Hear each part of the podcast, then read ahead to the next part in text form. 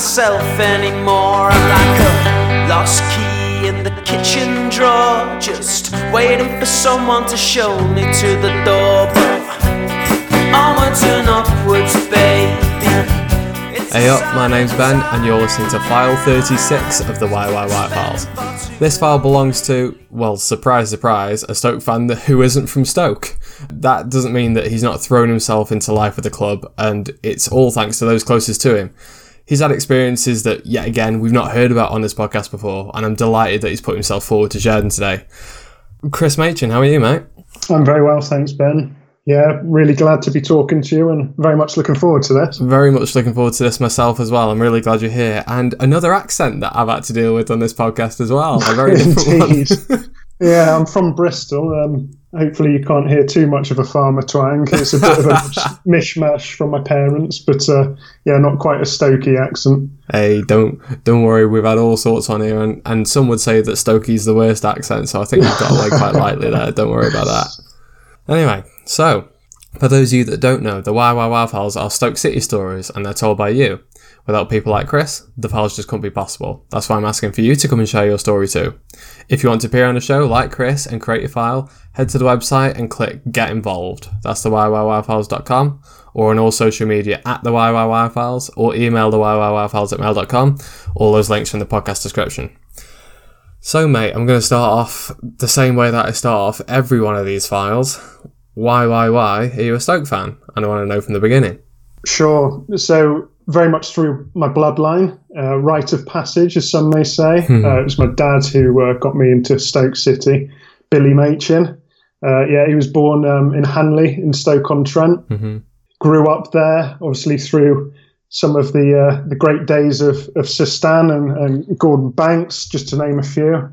Um, moved away from the area to go to teacher training in Liverpool, where he met my mum. And then he uh, moved down to Bristol to complete his master's in chemistry. And say la vie. Mum and the sort of family have been down there for uh, about 40 years now. Oh, wow. Yeah. So I've never lived in the area, but uh, yeah, very fond of the people and um, come up to see games as much as I can. So I'm guessing he just got you involved with Stoke. Was that just his first thought? Like once he had a son, he was like, right, let's get him involved with Stoke, even though you were that far away. Well, it evolved over time, really. Um, but ashamed to say on a, on a Stoke podcast that, uh, like most children, you know, Stoke weren't shown too much on on, the box, uh, and it was uh, Man United on my mum's side. Yeah, I know. Oh, uh, God, here sort we of, go. uh, you know, I got into football with first. Yeah. Um, I think that's sort of, you know, a, a key point really because, you know, w- watching Stoke when I was young, it, it wasn't something that was easily ex- accessible. Uh, no, we didn't have Sky. Um, my dad didn't travel um, due to uh, he had quite a, a near miss on a motorway when he was travelling um, to and from Stoke to see my grandparents. Um, so he didn't like to drive on the motorway, and if, if you can't get go up the motorway to get to Stoke, it's a pretty long drive. so, um, we didn't get to see too many games. Of course, no no internet back there, so the only thing we really had was teletext Mm. and um, that's how we used to see the scores rolling in. So I, I would have been about ten or eleven when I first got into Stoke. I'd say. Okay. What were them first memories like for you? You mentioned teletext, but what was that first time you remember living and breathing Stoke? Yeah. So first game was part of the 97-98 season when unfortunately Stoke got relegated from what was the old First Division. Mm. And the first game I watched was Stoke City two, Manchester City five. Oh God! Wow, Uh, good start. Yeah, good start. Should have been an indication for what was to come. but um, yeah, Peter Thorne got a brace that day, and um, yeah, someone who I'm going to probably talk about a fair fair deal. So that was the first televised game. Hmm. The first game that I went to in person was actually on April Fool's Day in 2000. So again, another omen I should have uh, taken into consideration. Uh, and that was away at Bristol Rovers, Okay. and that was Bristol Rovers three, Stoke City three. Oh, so a bit better. Peter Thorne scored a hat trick. Oh, in the sort of the, the three years when from when I started watching them to when uh, Peter Thorne got sold to to Cardiff, he scored 44 times in 88 games. So uh, one every two, bang on, Blimey. and um, really was my first Stoke City hero, I'd say. And and you would think so with that as with that sort of record as well. I, I'm, I mean, one and two, we'd be crying out for someone like that now, wouldn't we? Absolutely, and you know that that Bristol Rovers team back then, they had Jason Roberts up front, Jamie Mm. Up front, and uh, Mark Walters, who used to used to play for um, Liverpool and got capped by England. So they had a fairly decent team. We were sat in the away end at the Memorial Ground, couldn't you know easily get tickets. You know, even back then, in what is now a League One game, you know, Stokey's packed out the stand. So we sort of used to sit next to each other with the Bristol Rovers fans, and um, every time a goal went in, we give each other a bit of a nudge, you know, try not to show our delight too much. But yeah, cracking game to watch first up. Really, really good. I can imagine, absolutely. So, how was that development for you becoming a Stoke fan from teletext to watching them on telly to being at the ground watching them live? What was that transition like for you? Yeah, so I think um, b- before I'd watched my first televised game, um, we'd gone up to visit my grandparents, and um, it was when the Britannia Stadium was being built.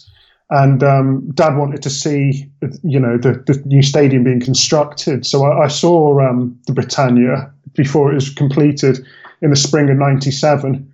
Um, so obviously that sort of you know, got got the juices flowing for me, and then obviously seeing the games afterwards.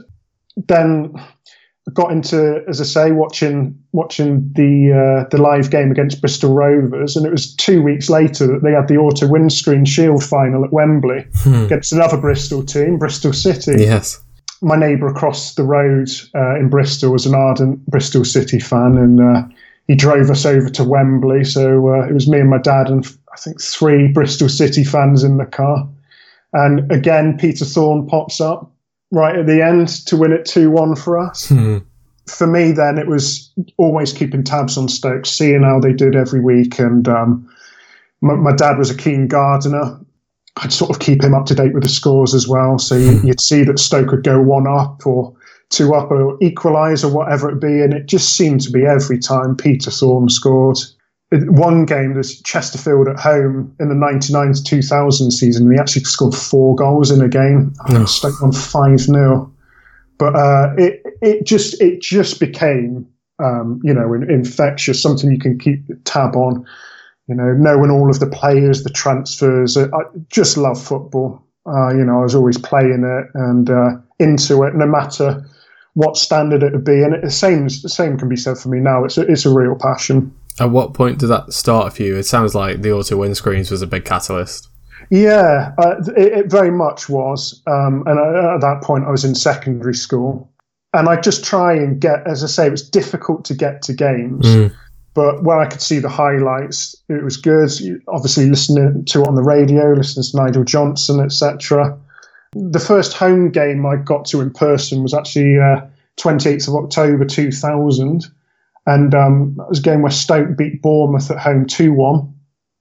And uh, Stoke went 2 0 up in the first 13 minutes. So Oh, wow. it was more like what I wanted to see. Yeah, to was going to say you could have left quite early then and been quite happy, I'm sure. absolutely, absolutely. But there was a, a player on the pitch then, as a, as an 18 year old, who uh, hit the post, hit the bar, and scored, and that was Jermaine Defoe. Oh, wow. And uh, it, it was, I think, it was the first goal he'd scored when he then went on to score in 10 successive league games, and that was a record at the time. But um, yeah, as I say, a real. Real football nut, as Tony Pulis would like to say, and uh, yeah, I just I just followed everything and everything as I got older and I could sort of, you know, get the bus up, get on the train, and then eventually, you know, pass my driving test. So I've just just watched them ever since, and you know, I passed my driving test in eighteen. I'm deep into my thirties now, and um, yeah, I get tried to get to as many games as possible, which hasn't been quite possible this year due to uh, other things. with COVID. but uh, yeah, it's just a great passion. Yeah, it really does snowball. When you're hooked in that first instance, as you said, it was around that auto windscreens time. When when Stoke do something good, for me it was Wembley. You know, I I think there's there's parallels there. I don't know at what point I was a Stoke fan, but I think once we've reached the FA Cup final and the semi final, we smashed I think there was no going back for me at that point, and I think I started obsessing the same way that you did, so I can completely empathise with that. Absolutely. And I don't know about you, Ben, but for me, you know, it's the whole match day sort of routine and mm. everything that's involved. And obviously, I'm not not in the local area, so for for me, it is. You know, if I've got the tickets, it's quite a build up up for me, and I've got to you know travel about and whatnot. But just just seeing the fans hearing the new songs, you know, getting involved with the singing, the banter, everything. it's great. And I think what you said about cup finals there. So I mentioned the auto windscreens final. I also went to the playoff final, uh, mm. 0102 against Brentford when they won 2 0. And ironically, that was the year that we sold both Graham Kavanagh and Peter Thorne yes, to Cardiff. Yeah. And uh, the likelihood of us going up, I didn't think was that great. But um, Thordarson got us up there. But yeah, just, you know, arriving in, it was Cardiff then where they, they had the playoff final and just seeing all of the red and white.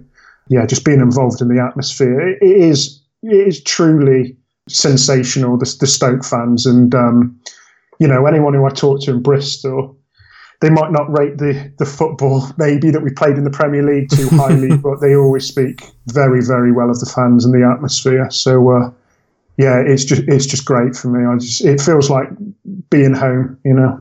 Yeah, which is weird considering it it technically isn't, but it's nice that you found somewhere that that, that really is your home and that exactly. you're able to identify with. Yeah, yeah, that's that's good because not everybody finds that very quickly. No, I, uh, there's got to be something there that resonates, and um, yeah, as I'm sure we'll sort of go into, you know, uh, I, I, started following Stoke because of my dad, and uh, yeah, that passion's just got um, greater and greater due to circumstance. Well, that's it. So I, I was actually going to lead on to that now. So you did mention your dad. Yeah. I want to start off with like, why do you think he got you into it? Why do you think he got you into Stoke? Was it by chance? Was it just because he really wanted to get you involved, so we had someone to to go or be interested with? I, I think um, very much as a, a, sort of connection as a father son thing. Uh, you know, his uh, his dad, my granddad, he was Stoke on Trent, born and raised. All my family prior to my dad's my, my dad's generation, they're all in trades in Stoke on Trent. You know, um, no matter what it be and he was the first person to sort of go on to university and actually leave the area. Mm. And um, my, my gran was was actually from Waterford in, in Ireland, and um, met my my granddad um, during during the war, actually in Watford. She was a nurse in Watford, um, and then obviously she came to to live in in Stoke. And I think through through you know going to the football to the old Victoria ground with his dad it was something that really sort of like solidified a bond between father and son. Mm. And uh, it, it's really in the blood. For me, as I've mentioned, I couldn't go to see the games every week. Mm. So it's actually, no matter what the football was like or what the result was, it's a real treat for me to go. Mm. And so it's always something that I've been excited about.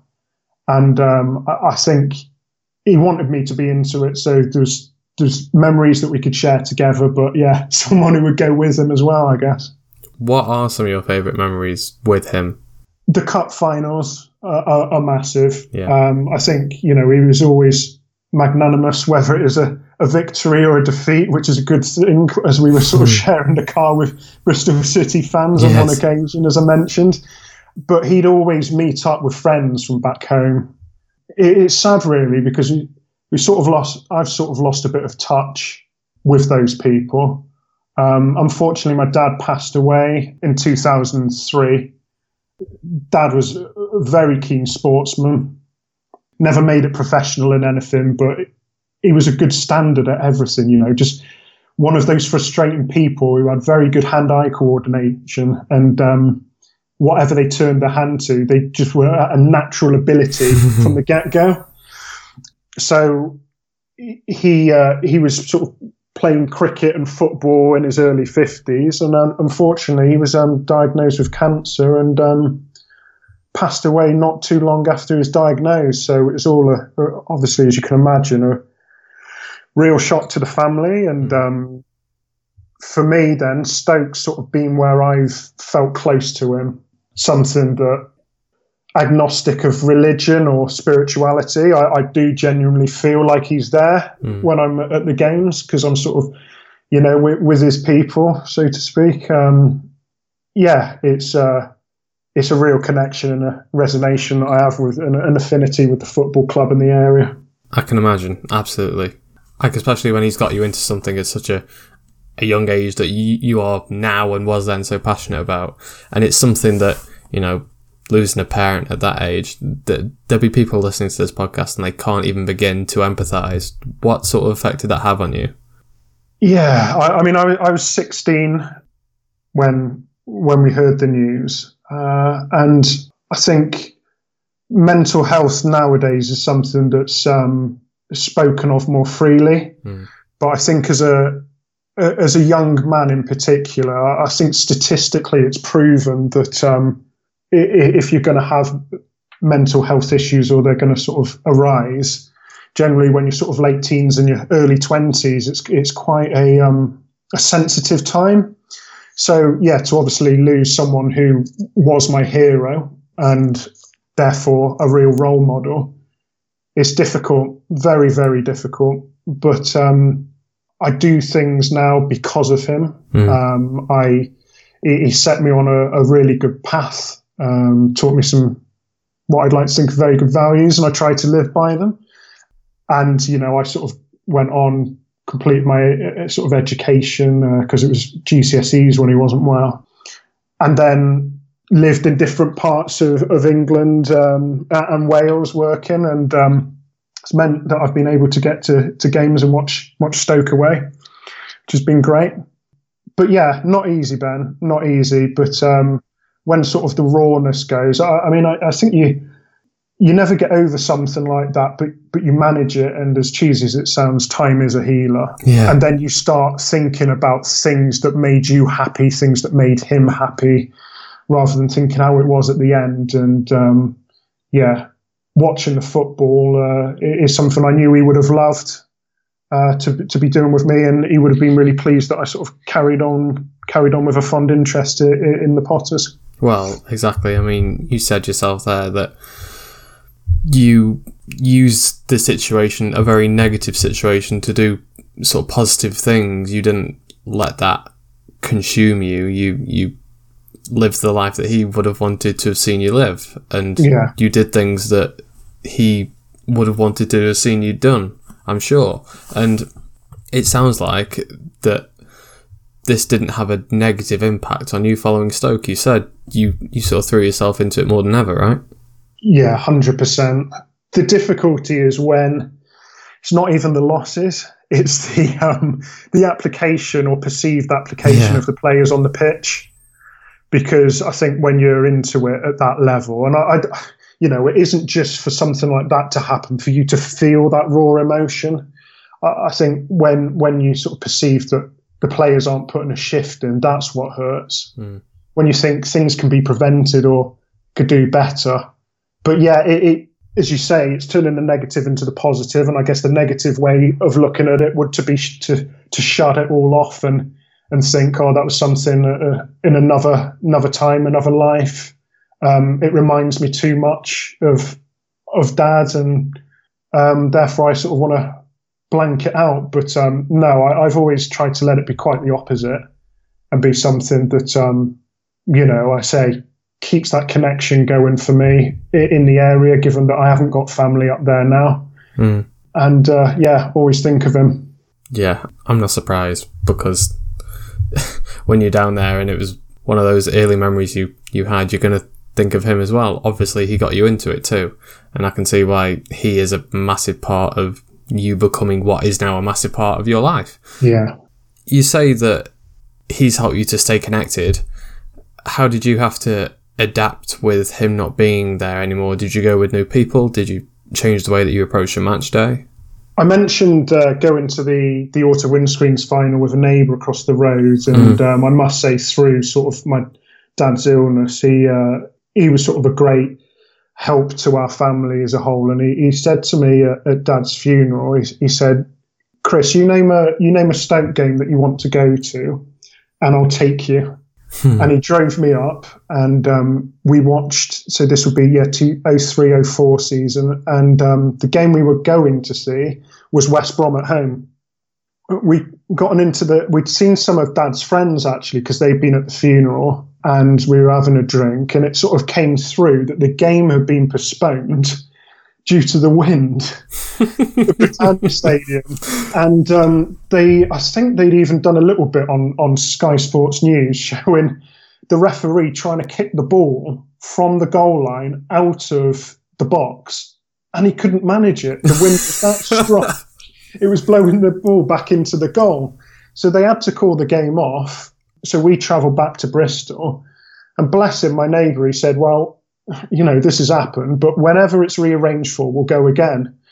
And it was a midweek game. And um, by this time, West Brom had been promoted to the Premier League, but Stoke actually won. It was either 4 0 or 4 1. And I think Gifton Noel Williams scored. I think Akinbiyi might have got a couple. And um, we, we managed to get back to Bristol at 2 o'clock in the morning. and he had to be in London the same day. So he was up. he was up three hours later at five. So that was the first game that I saw after after Dad had passed. So um, yeah, bless him. I, I, like to thank my neighbour for that. Um, but it wasn't long after then that I sort of passed my driving test and I was more mobile and um, I could get up and down the motorways. Mm. I, am not part of the um, sort of southwest um, supporters club, which I, I, think I really should get into. Mm. So whenever I've gone with someone, it's invariably been family or friends. Mm. Particularly with Stoke being in the Premier League and Bristol not having Premier League clubs, it's quite a novelty for, for my mates. So I'd always have sort of people willing Mm. to come. The amount of friends I've got now that sort of have Stoke as what they call their second team because they just got hooked on the atmosphere, Ben. You know, Yeah. um, particularly that first year in the Premier League Mm. And um, yes, they thoroughly enjoyed it. So that's how I get to games. I'd have to rope people in and, and drive them, but at least it was someone to go with. Yeah, absolutely. And I can see why anyone you've taken down there would have been hooked the same way that any of us are. And you do sympathise with the team because of that atmosphere, because of that camaraderie. You, I, I guess to some extent they're almost jealous, aren't they, that they that their team may not do the same thing. Uh, absolutely. Um, I, I think there's obviously many many football teams that you, you can follow, but it is something absolutely that sets Stoke apart. And um, that unity from the terraces through the team, everyone pulling in the same direction. I think Tony Pulis used to t- touch on it a lot, uh, saying how it, how important it is, and uh, couldn't agree more. And um, hopefully, we're getting getting that back now with Michael O'Neill. Well, I hope so. Abso- Absolutely so. But you said you threw yourself into Stoke and you went to many games and you went down with many people. I'm going to ask you about your best experiences following Stoke. I know for sure what one of them is, and it's not one that we've heard on this podcast before. Uh, but I don't know whether you've got any others or if you want to dive straight into that one.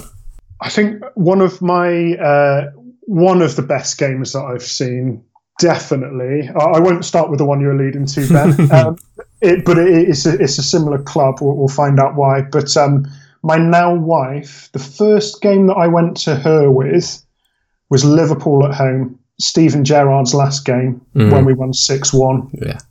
Everything just clicked there. Everything that I'd like to see in a Stoke team: power, pace, you know, breaking through the lines. You know, no shortage of skill. Football in triangles, good use of width, and you know, sort of solid and solid in defence. Um, so that was a, that was an exceptional game. Um, hopefully, that won't be the pinnacle in my lifetime. But do you know what? If it is, what a game! uh, and um, uh, my wife, who isn't into football, she was um, she was sort of mildly impressed. and, I, and I thought, right, well, if, if you're mildly impressed, impressed at that, I better not take you to any more Stoke No, no. I think that, I think you don't top that, do you? As you said, you might not top that again. So that, that, that sets the uh, that sets the bar and um, but the yeah the the game I think you were alluding to I um I actually applied I don't know if the, the listeners will remember this there, there was uh, sort of comms out to the Stoke supporters through the Stoke official website asking for people if they'd like to take part in one of the Bet three six five adverts. And I Yeah. think there's been a couple.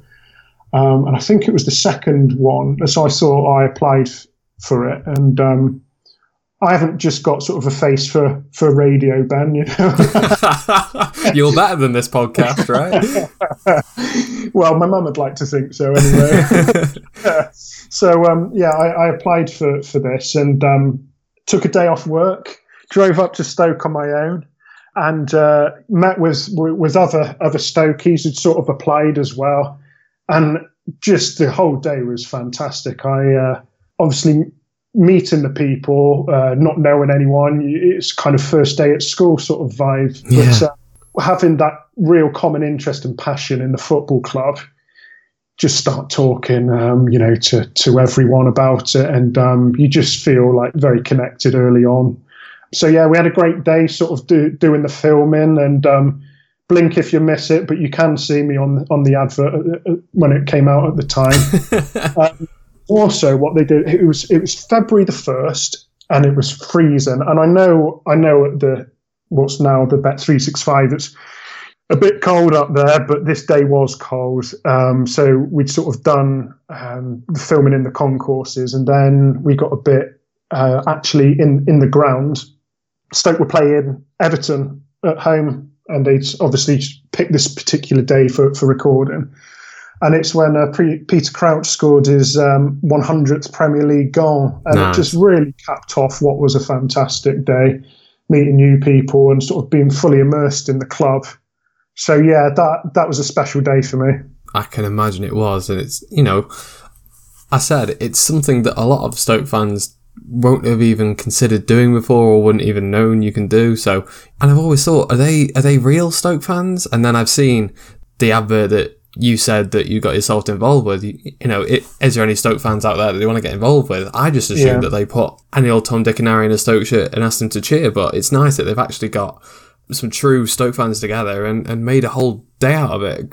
Can you sort of take me through that day of filming step by step and like just just just ha- what it was like? Yeah, of course I can. So um, I, I think it was about 12 o'clock, about noon, they wanted us up to uh, the Bet 365, just off of the South car park. They parked up like vans and, and units uh, for sort of the, the, the camera crews and, and whatnot.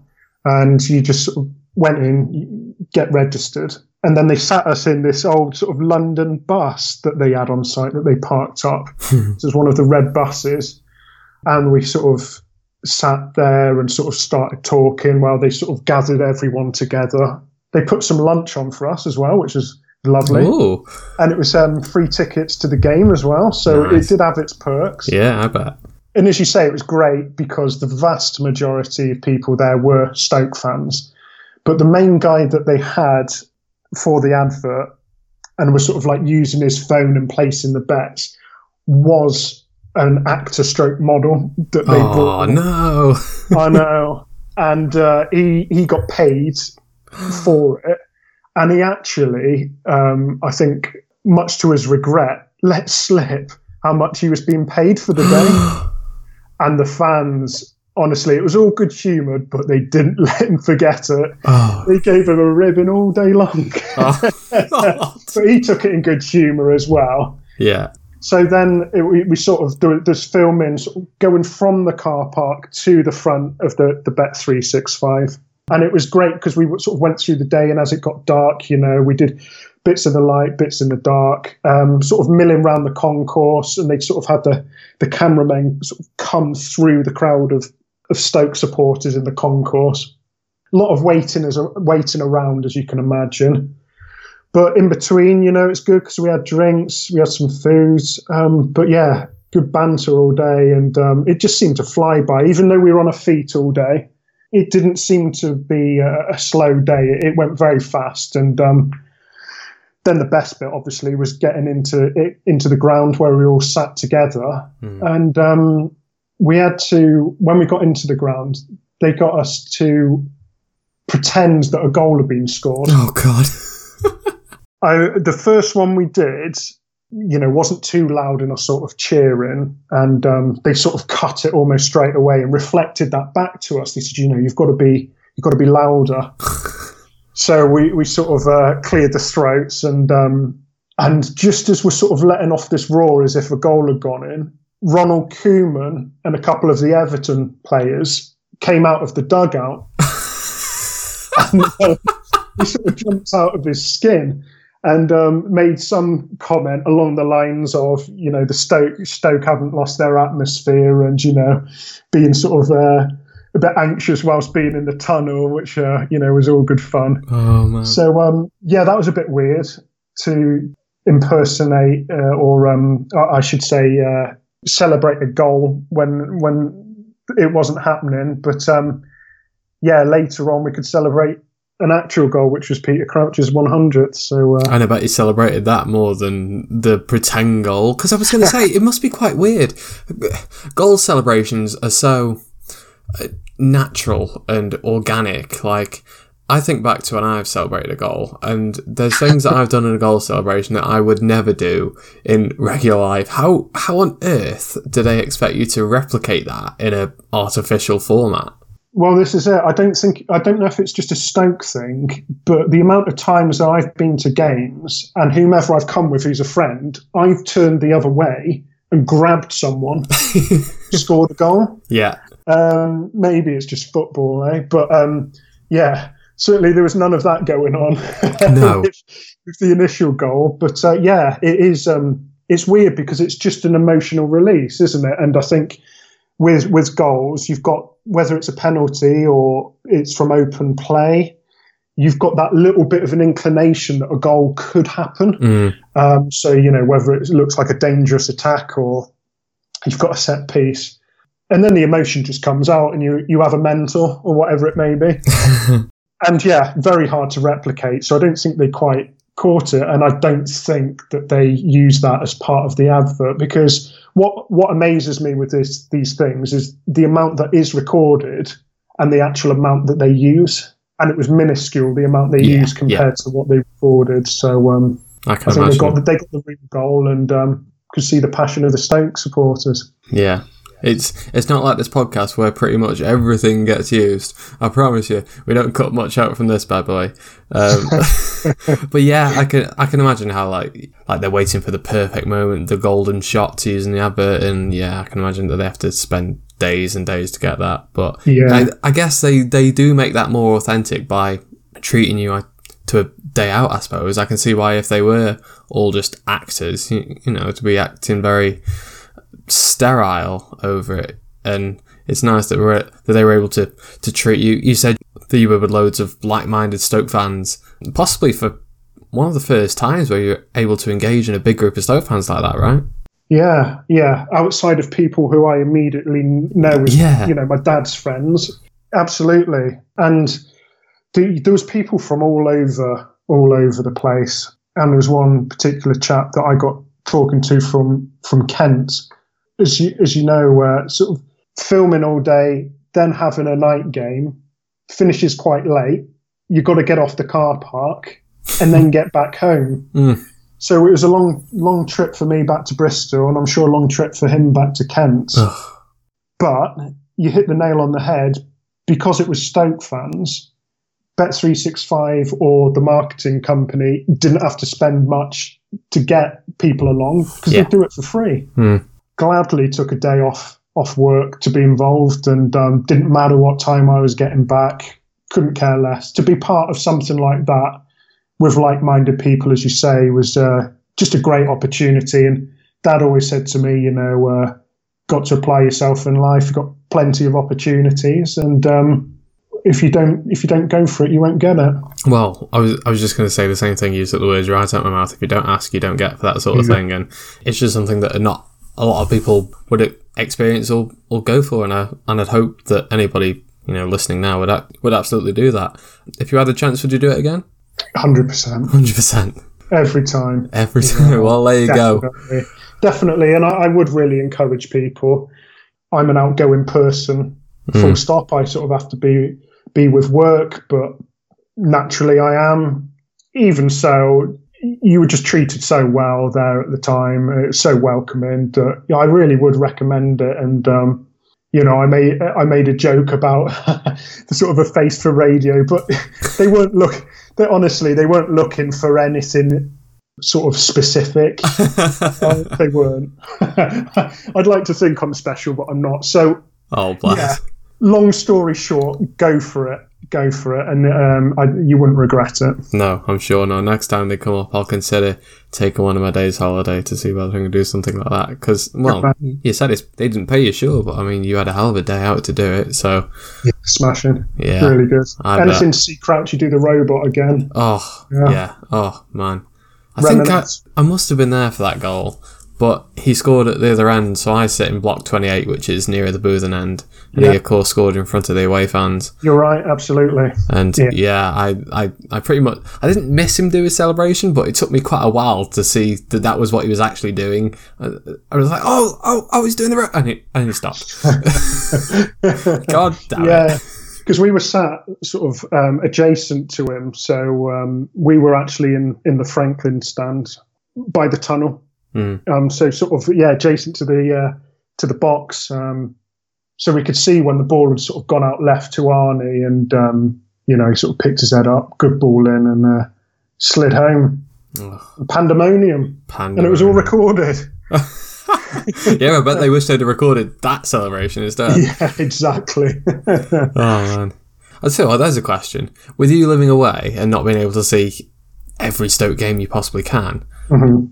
Is there a game where you've really regretted not going? Maybe you've had the chance to go, but you just said, ah, nah, I want to go to that one. And then you've been like, oh, god damn it, we, we won, or we did this, or this happened.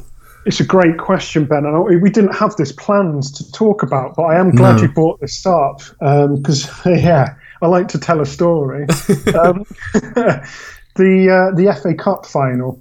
Mm, I, I was saying about um, my my parents sort of meeting in Liverpool, coming down to Bristol. Well, my mum, I, I'd said sort of they were United fans through where they live, but my mum is actually is actually from Bolton. mm, So the semi-final of the FA Cup, of course, was Stoke Bolton, and yeah, who who will ever forget that game? which went Um, hilariously well. Yes, yeah, and, and the amount of times I hear Stoke Stokies talk about that game, saying even at three four nil up, they still thought they could make it up through Stoke style. yeah. But um, yeah, I didn't unfortunately get to that game, and therefore I didn't didn't get to the final because I think you probably would have needed to have gone to the semi final to be guaranteed the tickets for the final. Mm. But I was in between uni and starting starting Oh. work, and I went travelling. This is mad. My best mate from uni is South African, and he said after university, I'm going to drive from London to Cape Town. Oh. And I said, You're mental. Driving all the way through Europe, down sort of through the Middle East and into Africa that way. Oh my god. And god. I didn't I didn't join him for all of it, but I flew even for me, I mean, I, I'm, I'd say I'm a fairly risky person, you know, live life on the edge. Um, but for me, it was still, it was too much. So he, he was an expat from South Africa, lived in London, sort of lived, lived here. He's actually out in Dubai now, of all places. He, he undertook this, this adventure. Uh, I went, flew out and I joined him in Uganda. And the day of the cup final, we'd gone out with a load of expats um, to a sailing club in Kampala, which is um, Uganda's capital. I actually managed to get the FA Cup final game on on a screen No. in, in Uganda, and we watched it out there. There was about forty people who, at the beginning of the game, weren't Stoke fans, but they were come the end, and memorable for me. You know, really missed out on the on the final itself hmm. you know, and, and talking to my dad, he, he talks about the 71 and 72 semi finals against Arsenal, hmm. whether we'd ever get to a, a FA Cup final. So, yeah, gutted I wasn't there, but I did have the sort of travel plans and um, managed to watch it in a, in a setting I, I wouldn't have predicted I would have done. No, oh, you're right. I didn't have that written down. Holy hell, what a story! oh man, watching the FA Cup from Uganda. Well, I, I guess the FA Cup is is such a global phenomenon. I think it's one of the most watched sporting events in the world, and I guess Stoke were part in that. It must have been quite weird. Like you must have been the only f- fan there. Yeah, I, I mean, as I say, it was shared with an expat community, but they were more into the sailing than football. Yeah, yeah, yeah. Um, and there wasn't any Man City fans there. no. Um, but of course, the, the uh, sort of the Ugandan natives, they they uh, you know would f- closely follow the African players. So of course, Yaya Toure scored.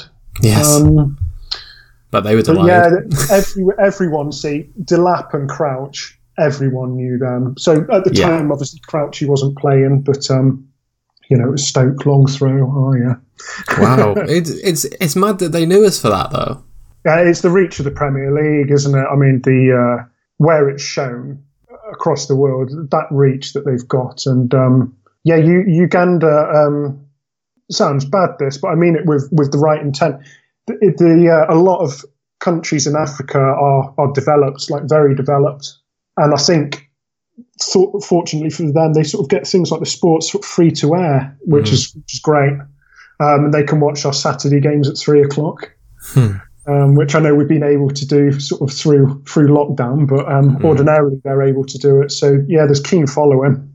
Blimey, you you wouldn't even think that there'd be Stoke fans in Africa, but I know there is actually. I know off social media and, and, and the other ways there's there's sports clubs in Africa, and Yeah, and I think um, I think Mama and um, Salif Diao, Of course, you know, that all set helps. Quite a few things, yeah. yeah. Actually, I remember Nigel Johnson talking about Sir Stanley Matthews down in a village down in Africa, and they all knew Oh. Stoke books as Sir Stanley Matthews, and you just think, wow, like it even goes back that It's far. incredible, isn't it? Yeah. We're a proper big club. Don't let anyone else tell you different. okay, so just before we move on to the Files FC, I know from what you told me off air that speaking of random connections in random places, I know that you have a few. You definitely told me three. By the sounds of it, you may have many more as well. Um, I'm I'm just going to let you take away these these wonderful and weird connections that you have to some well Stoke City people, I guess. Yeah, um, Bristol. Uh, there's a lot, I'd say, in Bristol. Obviously, you've got your two clubs: Bristol City, Bristol Rovers. None of which been in the Premier League. Um, I think Bristol City are probably a solid Championship club now. Um, they've obviously been a bit streaky with when Lee Johnson was in charge, but um, the ground is cracking now in Bristol. It's really good ground. Um, so I, I, th- I think you know when you seeing teams like Port, um, Bournemouth going up um, and teams like uh, Swansea, you, you think why not? So I, I do hope sort of you know in Bristol we we will uh, get a team in the Premier League because it'd be great. Like Stoke, it'd be great for the area. But yeah, not a lot of Bristol City, Bristol Rovers fans, mainly supporting clubs sort of Arsenal and you know, the, the Manchester clubs. But you do from time to time find these connections and it's really strange, really strange. I mean, my mum's house is just off Stoke Lane in Bristol. That's one thing. Oh, Uh, and I know my dad hadn't planned that when they moved into the house, and they've been there for, for 30 odd years. Oh, But yeah, specifically to your point, so at my work, I was on a a course last year around leadership and um, trying to get, you know, talent sort of up up the ladder. And um, there was an event that we had, which is speed networking with, with seniors within the company.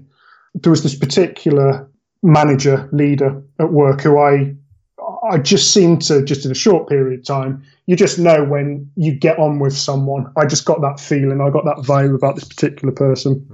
So I, I was looking for sort of a bit of guidance in my work. So I reached out to him after said event and asked him if he wouldn't mind doing a bit of mentoring for me. To which he, he was happy to do so. Very busy chap, but happy to do so. Uh, and in our first session, we we sort of did a bit of a an icebreaker, I guess. And so he was he was asking me about, you know, what's your passion? So I went through the boring stuff, boring passions that were work related. And then he said, Chris, what's your real passion?" and not long after he'd asked me that question, Stoke came up in my answer. And um, he said, Oh, I know someone, a big supporter of Stoke City. And I said, Go on. And he said, Nello. I said, what as in as in Neil Baldwin Nello because I couldn't believe it when he said it. And I just wanted to check check him, and he said, "Yeah, I went and studied at, at Keele University, and I used to room with Nello, and I also play for Neil Baldwin FC." oh my god. And you just cannot believe it.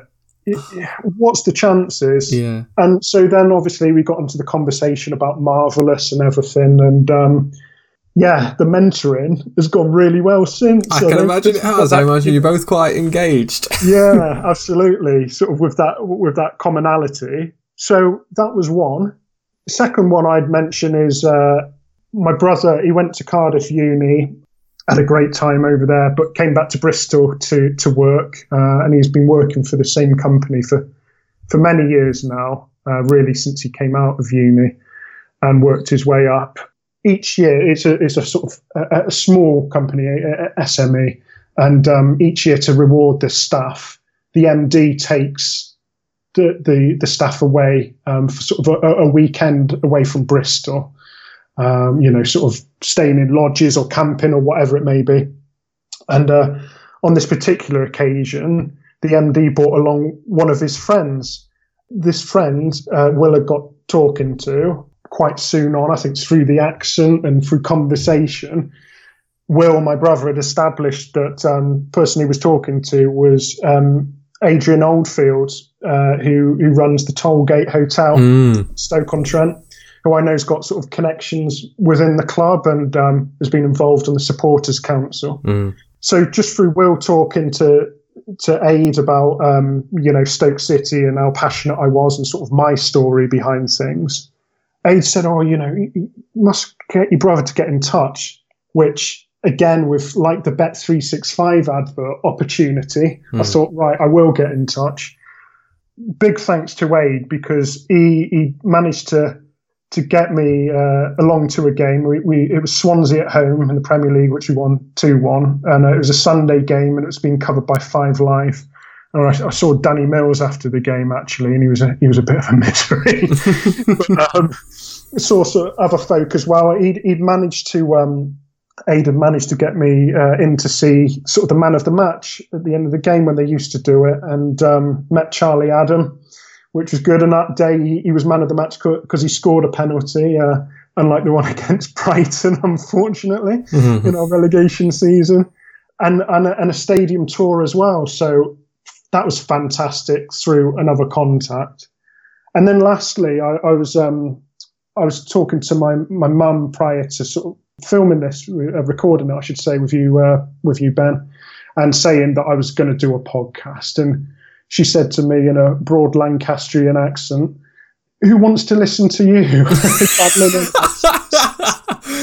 you know, water off a duck's back with me because you know uh, we do have some good banter. And I, Yes. I said, well, actually, some fairly prestigious people have been on this particular podcast. Mm. Of course, Ben, they've got a very good anchor man, so I was sort of big. Oh, please, please don't, don't. You're flattering me. Don't blush on radio.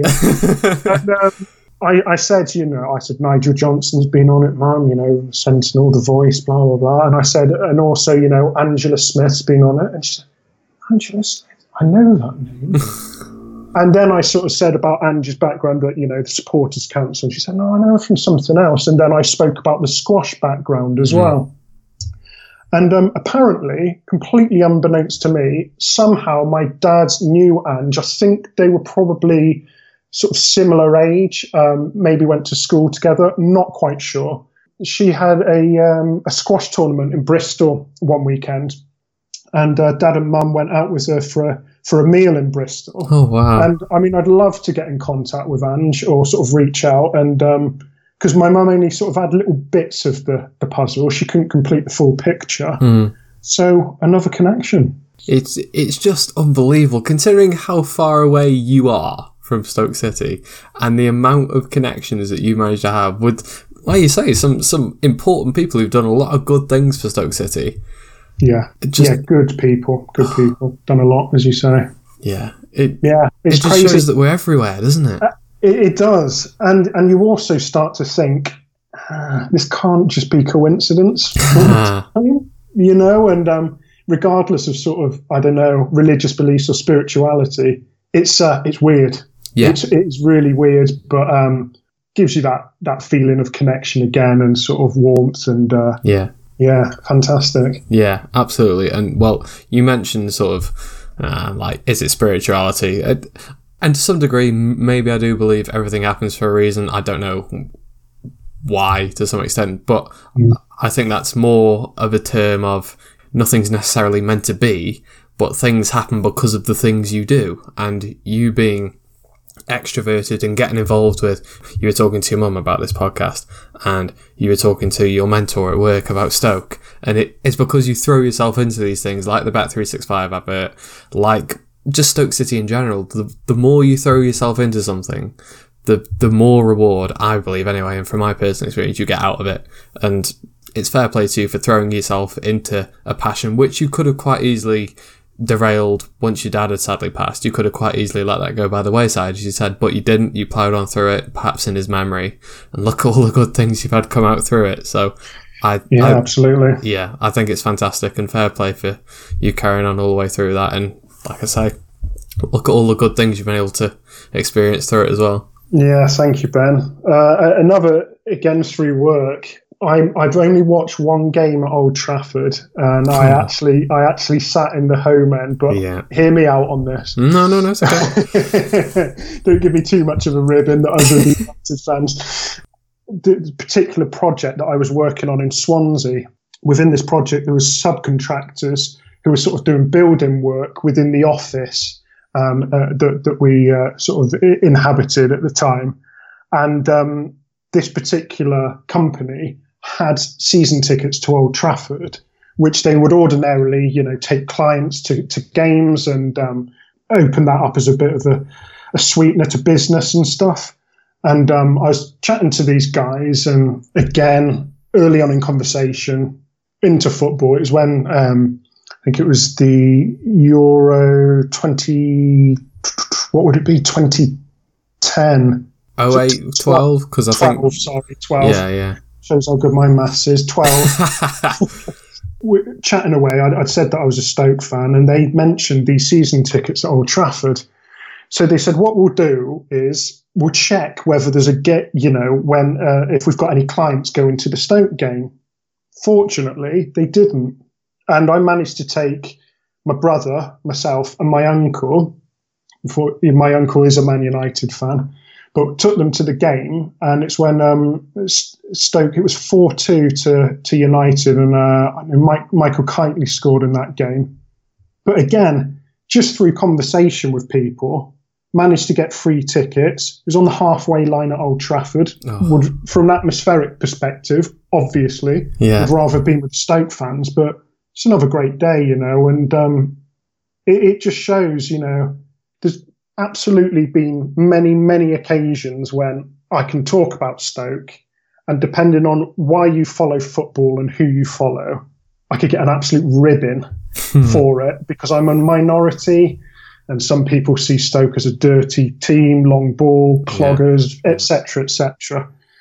But um, other people, you know, and, and, and mentioning it and, and being proud of, you know, what you like and what your passions are, it can open lots of lots of doors. Yeah, it absolutely can, and I'm sure that you'll continue to do that. And and at this rate, you might have to come back for a second go with even more stories. At this rate, um, you mentioned the fact that you thought that I was going to have a go at you for being in the home end at Old Trafford.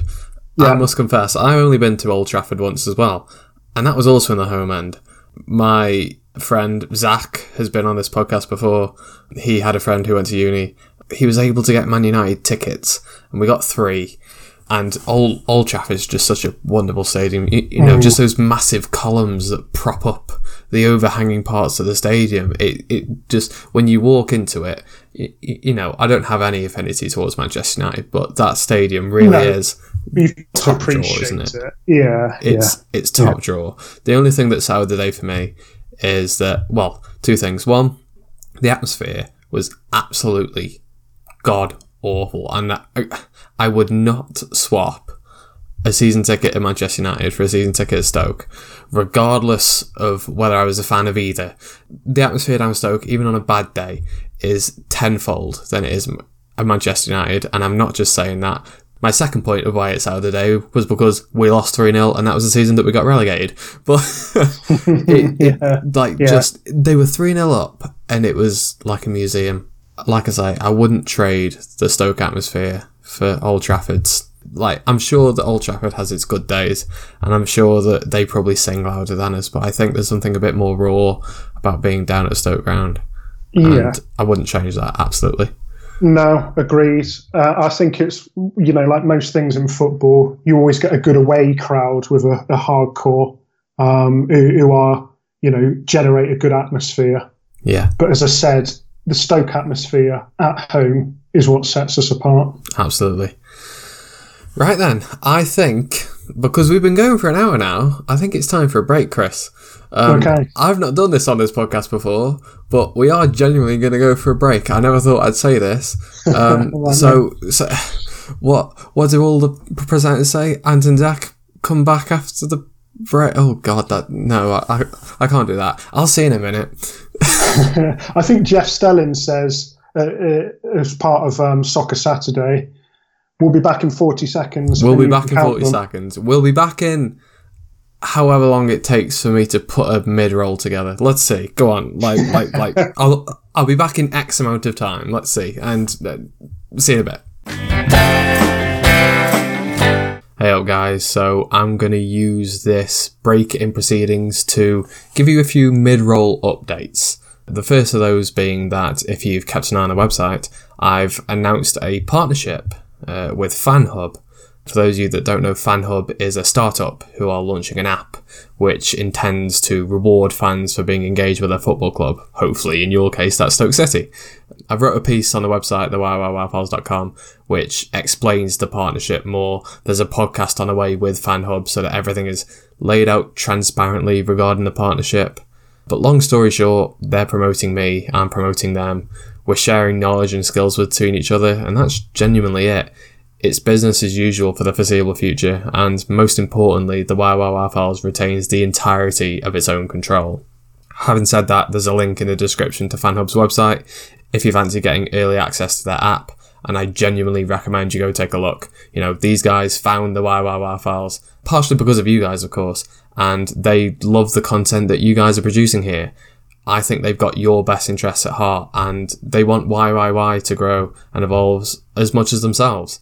The second update I've got is that I have put my name forward for the Stoke City Supporters Council elections. Uh, so, for those of you who don't know, Stoke City have a Supporters Council which acts as a bridge between the fans' voice and the Stoke City board.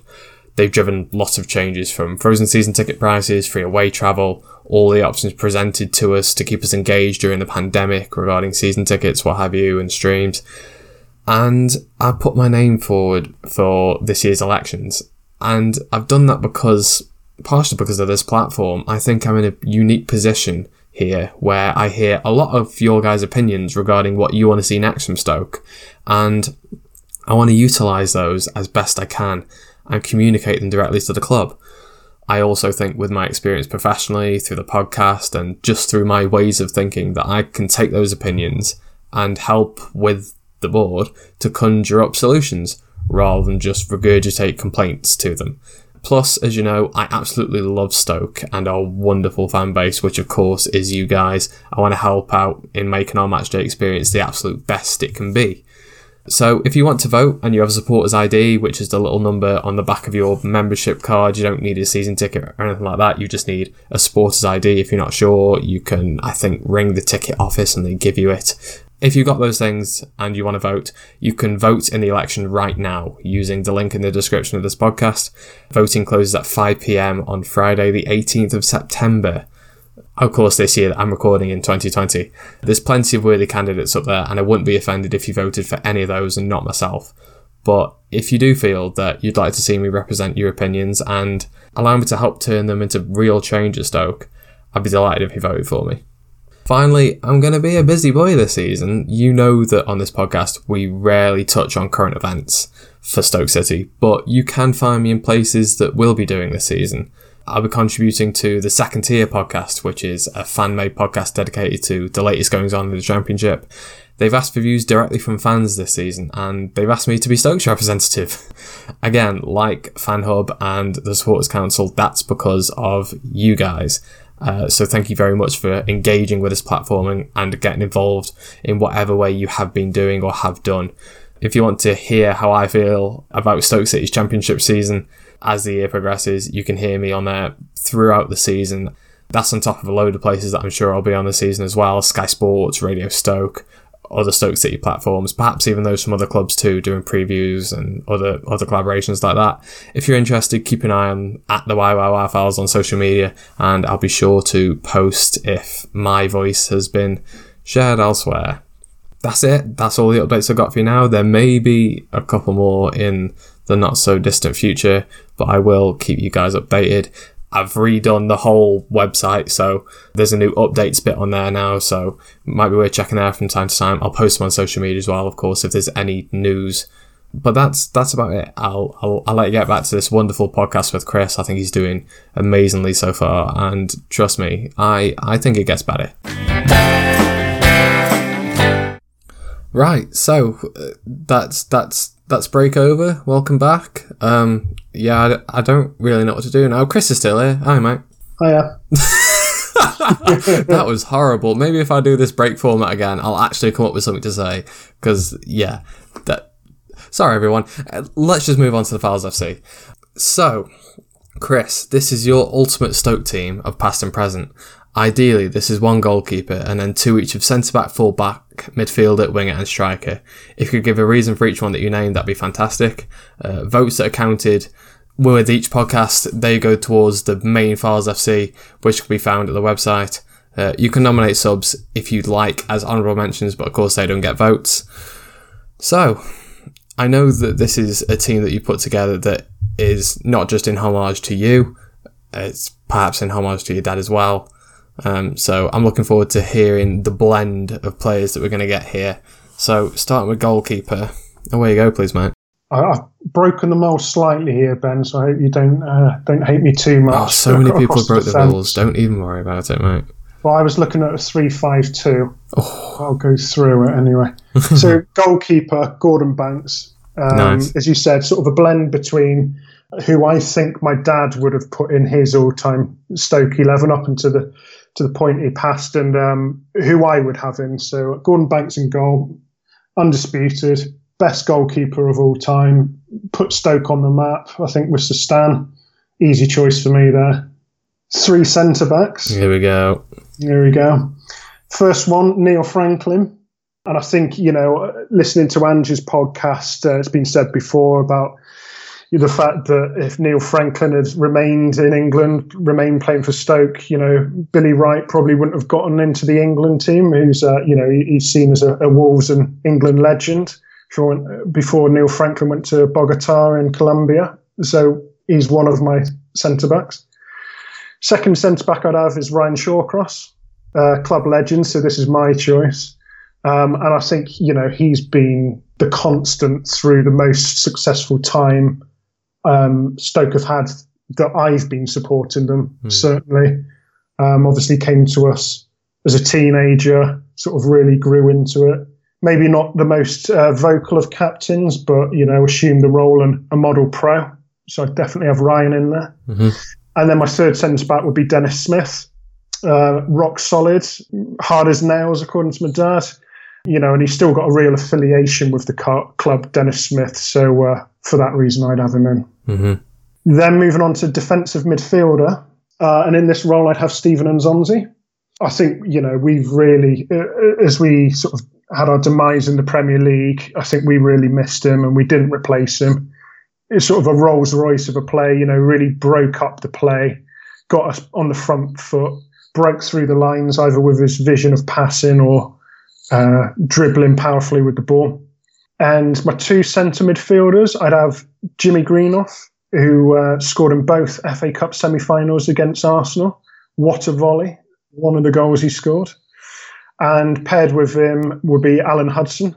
And I saw this stat that when he was, he, you know, he's great being paired with Greenhoff, but Alan Hudson missed one game in 162. Oh, wow and he was part of a team that was 23 games undefeated, which is still a record for Stoke. So definitely have Alan Hudson in there.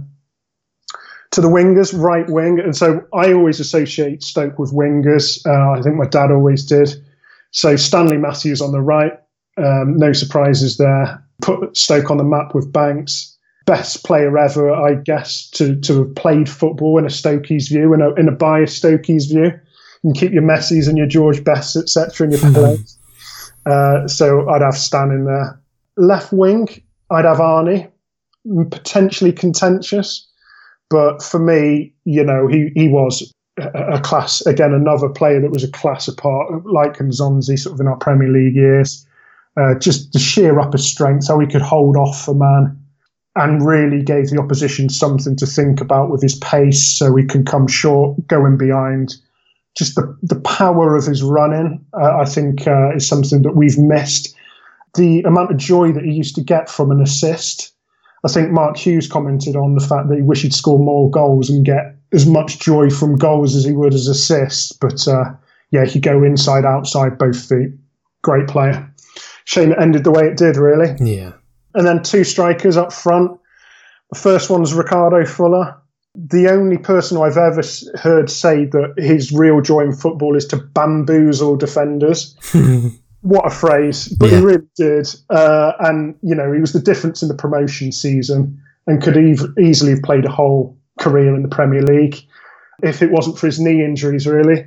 And I had I had a Preston North End mate um, who used to when they bought um, Fuller off Hearts, he used to rave about them, and he was convinced Preston were going to go up. And I I couldn't really argue with him at the time because Preston were better better placed to go into the Premier League than Stoke. But of course, uh, yeah, it was us who went up with Ricardo Fuller. And second striker, maybe a surprise.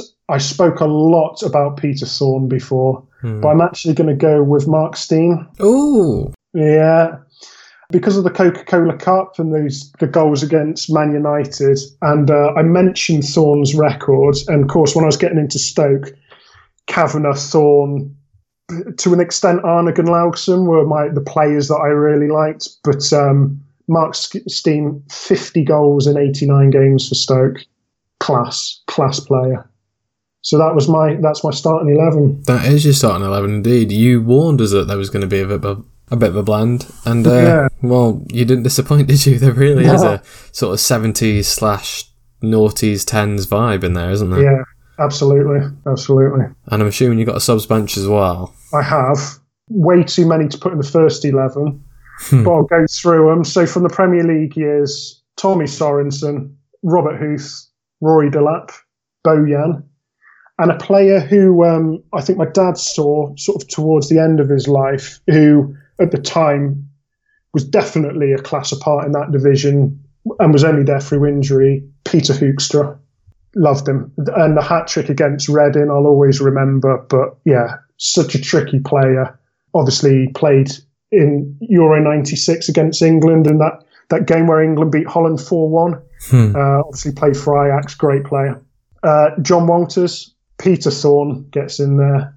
Peter Crouch for putting us on the map, his 100 goals, and 46 of which was uh, from his head. Not all for Stoke, I know, but again, another record. And then last but not least, John Ritchie, who I know would make most people start in 11s. Well, I mean, you say that John Ritchie's not come up perhaps as many times as the top goal scorer for Stoke City should do on is this podcast, well? but then I guess different eras, right? So it is difficult to pick exactly. someone you've not seen for a lot of people. I concur. Yeah. Again, a strong team, and you can't make arguments for any. Well, Go on. I think perhaps Giannelli Imbula from Tom Toro's podcast, perhaps he's the only one you go, what the? That was a bit out there.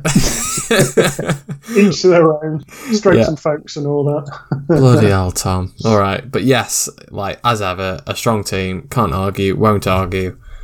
God, I, I'd hate to think if I do mine one day who I'd put in there. I, I just, oh, so many people have so many good ideas for being able to slot different players in, and it's horrible because then I think, oh, I could put this player in here and that player in there, and I think that doesn't yeah. make any sense. I'm breaking my own rules here. That, Am I allowed to break my own rules? Of course you are. you, you run the show. I do um, run the show. I, I, I literally run the show. I think for me, yeah, I, I trying to find a right back and a left back we go with the likes of you know Pejic, etc. For me, growing up, I, I, there wasn't too many that um, that were really you know, standout players for me in those roles. And I think, you know, obviously left back has been a problem for us in recent times. I think sort of growing up, we had, for me, John Halls as a right back, the guy we got from Arsenal. Hmm. He, he wasn't a bad player. Carl Hoefkens, of course, had his falling out with Tony Pulis, but yeah, was a crowd favourite. Clive Clarke at left back, we've had him, and uh, I think probably the next best thing then you you are looking at Erik Pieters. So Mm. uh, of course Dicko and, and Wilco were legends, being being local players, but um, yeah, I'm I'm pleased with my team. I think they could give any uh, any team a good game. You'd like to think so. I mean, there's some pretty talented players in there. I mean, we'll never get to see more players. We never do with the Fowls FC, but yeah, I like the Fowls FC. Just just random names come out from nowhere, and you don't even hmm. think they're coming. Love it. Like Giannelli Imbula. Like Giannelli Imbula. yes, indeed. Yes, indeed. Once again, God damn you, Tom Thrower. Anyway, so we'll move on into the last bit of the podcast now, which is your experience as a Stoke fan in the present day. And of course, a big part for you, we've mentioned this a few times in the podcast, is you supporting from Bristol. Mm-hmm. And I know that something you wanted to talk about quite strongly is other fans down that end of the country. You've touched on it already. A lot of them are Arsenal fans or even fans from the Manchester clubs. Mm-hmm. How do football fans feel down that end of a country about supporting their team, and how is that different from you? Yes, it's a great question. Uh, a, a real interesting topic, in my view. So, for me, I, I'd mentioned at the top of the show that it was really in the bloodline, and it's something that's passed on as a you know family. And I had that great connection with my dad about Stoke, and um, I wouldn't go as far as to say it wasn't a choice. I think you can always, you know, you can have the choice, and I think being removed from the local area gave me more choice. But it, for me, it, it actually wasn't an option. That that connection with the team, with an area, it's in your blood. It's who you are as a person. It's um, it makes you who you are, and it, it's unique. A, a lot of people, sort of down my neck of the woods, I guess, support teams in the Premier League who are on the, the television. Uh, you know, with all the world class players, and have ultimately looked at a team that is successful as the team who they want to follow. And I think for me, growing up through sort of late 90s, early 2000s, Arsenal was that club. I've got a lot of friends who are Arsenal fans. So, you know, each season when we beat them at the Britannia, it was great times for me, hmm. you know. And then when we get down the Emirates, I think in the 10 years, we never took a point from there, did we? It was the only ground where we didn't take a point, which was real distress for me. But, um, you know, I think they support the team, and it's each to their own, as I said, sort of diff- different strokes for different folks. But they they made like a particular player like Henry and Wright, uh, Frank Lampard, whomever it may be. But it was almost seen as like supporting a successful football team as like a reflection on them as a person. And uh, you know, if their team was successful and they were appeared to be successful, they were more comfortable with that sort of feeling. Hmm. The only thing that couldn't be disputed, despite you know whether your your football team is crap or their philosophy about how they go about their football isn't the way that they'd like an Arsene Wenger team to set up or whatever. Stoke fans have always been appreciated for the noise and how much they love their club, and that's been undisputed. Whomever I've spoken to, I think back in the day, I mentioned my first few games in Bristol. You know, there was a bit of rivalry there uh, for, for for me and friends, be, because Bristol City, Bristol Rovers, Stoke were in the same leagues. So you know, we we'd have a bit of banter on the school playground. You know, leading up to the game, after the games when Stoke invariably won. Although I can remember one time when Bristol Rovers scored four up at the Britannia. Oh, Uh, great. Uh, and I think Barry Hayles got a couple of goals that day. Yeah, so for me, it's more than football. It is more than football. It's it's who you are. It's ingrained in you as a person, and uh, it, it really gets you at that fundamental level of what, what you're passionate and what you believe in. It's interesting because you mentioned how different fans value different things. Me and a guy at work today who was talking about Moneyball and he sort of branched off and said, you know, should football players be paid on things like statistics and how well they do rather than just a set amount a week? And it might incentivize them more to do certain things. And i thought and this is a guy who, who knows football particularly well. Mm-hmm. And and i said well different clubs are gonna value different things we can talk about the values for Stoke all day long, and I know that, that that's something we're going to come on to. Mm-hmm. But but something for an Arsenal team, you surely would just pin that on something like success or flair. I don't think you'd necessarily have someone in there. Take a Mesut Ozil, for example. I know that his mm-hmm. work rate has lacked, and that's been famously put about, but some Arsenal fans love him. And I don't think that that's something that would be tolerated at other clubs, but at Arsenal it is. And whether that's rightly or wrong, I don't know. But this is what I'm saying. I think every club has different values of what you want to see in football. And perhaps for supporters further afield of the bigger teams, you're right, it is more to do with success and looking good and maintaining their image as a supporter. You know, I am the mm-hmm. fan of a successful club, and if mm-hmm. their club drops off, their supportership drops off too, and therefore their loyalty is is perhaps dependent on that success. And do you get that vibe from some fans down there? Yeah, I, it's such a good point. I think you know some of Stoke's recent downfall is because a lot of money has been given in wages hmm. for players who don't seem to really care. Hmm. And I think, as you say, incentivise in whichever way it may be, for whatever reason, as you say, flair, goals, success, whatever it may be. I- I, I think there's been a lot of problems in football due to getting too much too soon in a career. I mean, you just have to look at some of the some of the the uh, players that sort of really burst onto the scene as teenagers and they lose their way because they're given a lot of money, a lot of adulation. Um, and I, and I think that that hunger in sports is imperative to success. And I think as Stoke fans, as you say, it's different for different clubs, but for Stoke fans, we want to see players who reflect the area and the ethos of the area. They're hardworking, they're proud, and they put a shift in.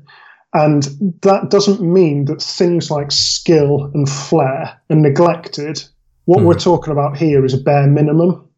As, as a Stoke player, if you give your all, you might not be the most talented, but you will win the fans over. If you don't look like you're given the proverbial, you're found out pretty soon. But I think, yeah, to your point, absolutely, th- th- there's merit in incentivizing different things.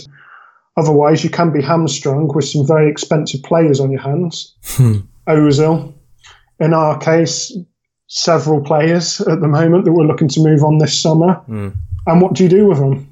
Exactly. I mean, the trouble we're in at the moment is we've got players that won't leave because they're better off sitting on their backsides here. And to be honest, if you were in a job that was being paid £200,000 a year, all you had to do was turn up.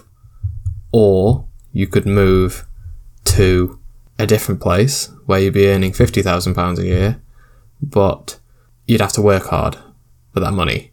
You might enjoy your job more, you might enjoy your day to day more, but I'm not saying I can understand why some players rot their careers away because I think being a footballer must be such a gift and it's such a rare opportunity to be able to make your mark on the world. You know, players like Messi or Ronaldo or or the like wouldn't have been happy with just sitting on the bench somewhere. If that was the case, he'd have they'd have moved. I'm I'm absolutely sure of that.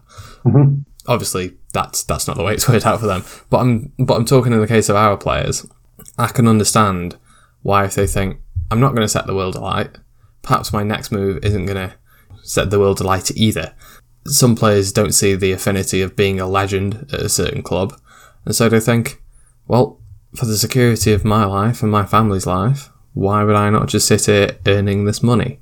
And you're right, that's not. It is a problem with the player's attitude, of course. I, w- I wouldn't want to see anyone with that kind of attitude down at Stoke. But I think that sort of attitude has been bred from football allowing players to do this. And this is how players have more power. you've hit the nail on the head, in my opinion. It might not be everyone's opinion, but you've hit the nail on the head, in my opinion. I mm. think it starts from the top, and what you're given sets the parameters. If you're allowed the money and you're allowed the length of contract, you're not going to turn it down. You speak about Messi there. For him, the hunger comes from achievement and success. And of course, there might not be anyone else bar Ronaldo, depending on who you think you know you, you go with as the world's best that, that are, sort of get into his bracket. Bearing in mind as well, when if you're getting this money week on week, you become used to it. Mm. It's like when you get something new, like a new car. Of course, you're very grateful and you're really excited that you've got it, but it becomes the norm after a few months, few years, and like a player's contract if they're on this money all the time, they see it as the norm. So it isn't the money necessarily that motivates them because they've got the money and it's become the norm. That's where the incentives come in. And if it's something that you've got to work hard for and really apply yourself, I, I believe it's been an issue with probably not in recent times, but for quite a long time with the England team. Um, and sort of getting getting too much too soon and player power and everything mentioned sort of 200 grand a year, Ben. Well, I think Ozil's on that and some a week, isn't yeah, it? Yeah, yeah, exactly. oh, yeah. Goodness me. Different I mean, life. Well, I mean, we talk about first world problems. They've got zeroth worth or whatever you want to call it. So it's the next level from that, isn't it?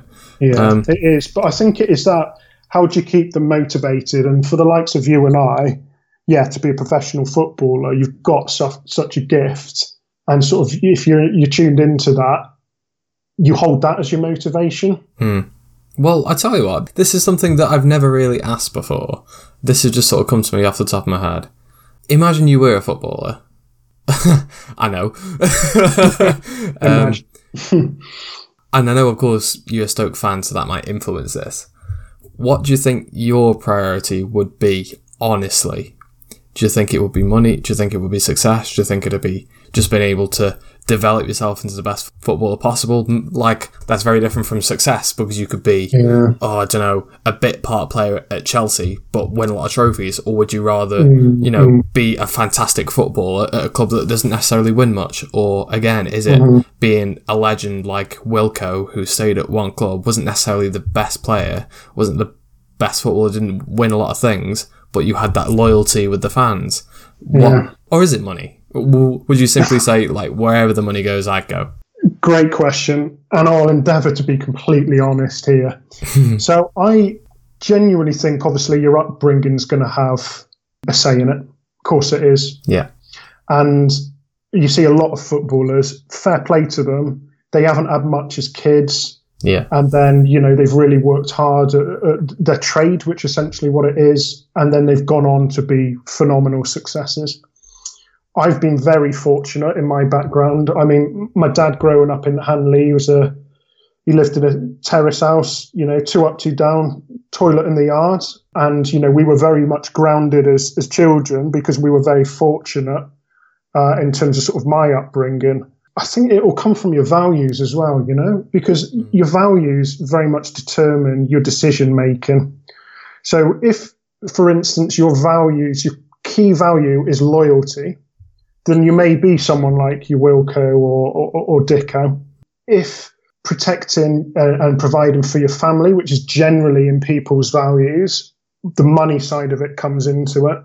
And then, of course, there's things like, you know, being the best that you can be. And I spoke about earlier, like taking opportunities, slightly different um, sort of uh, set of circumstances that I'm talking about. But yeah, um, you know, taking your chances. You, you'd look to be progressive in your career and sort of you know reach the peak and then stay stay on top as as long as possible because every retired footballer will always say you know you are a long time retired and your career is a, a really short period.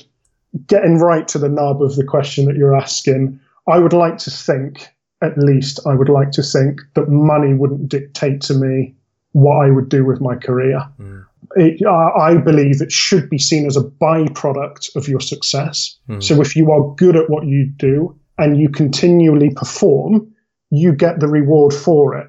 The issue we're talking about is getting loads of money and sat in the stands not doing anything because you're sat on a contract.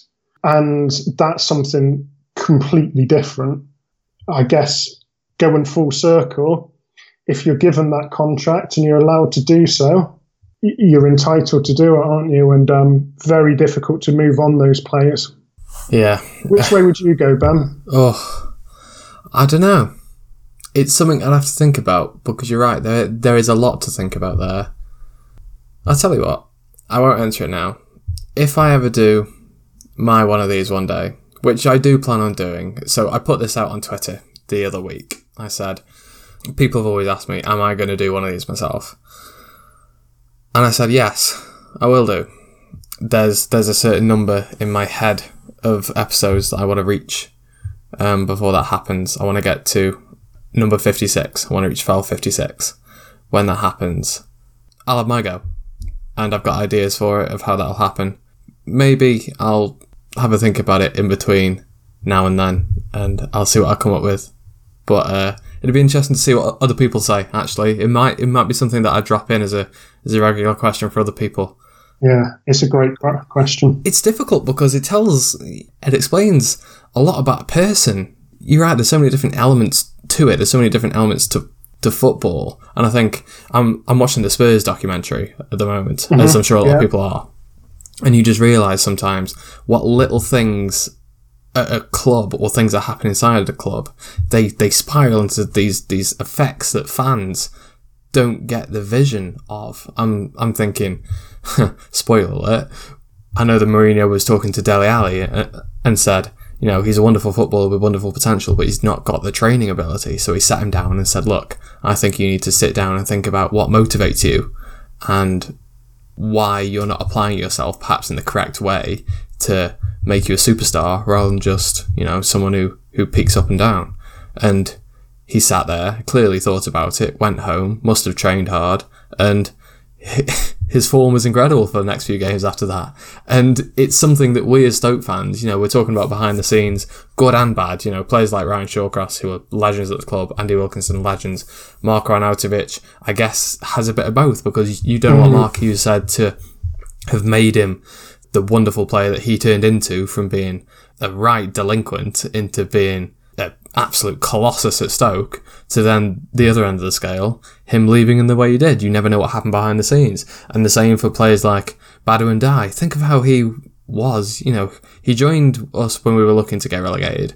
And then that first season in the championship, that first game against Leeds, he was an absolute disgrace. And I think he'd look back at that and say the same. And no wonder he went out on loan. And then he come back, and then s- something must have been said to him because for those few games he played under Nathan Jones, he was magnificent. Mm-hmm. He was the best player in that squad. Something mm-hmm. must have clicked, and I wonder what his motivation and a lot of players' motivation is in football for something like that. And I guess the reason why some players are successful at some clubs and some aren't is because their values align with the players. And I don't think that that's something that's looked into enough, whether the values of someone and why they want to be successful in football is the same as why the football club wants to be successful.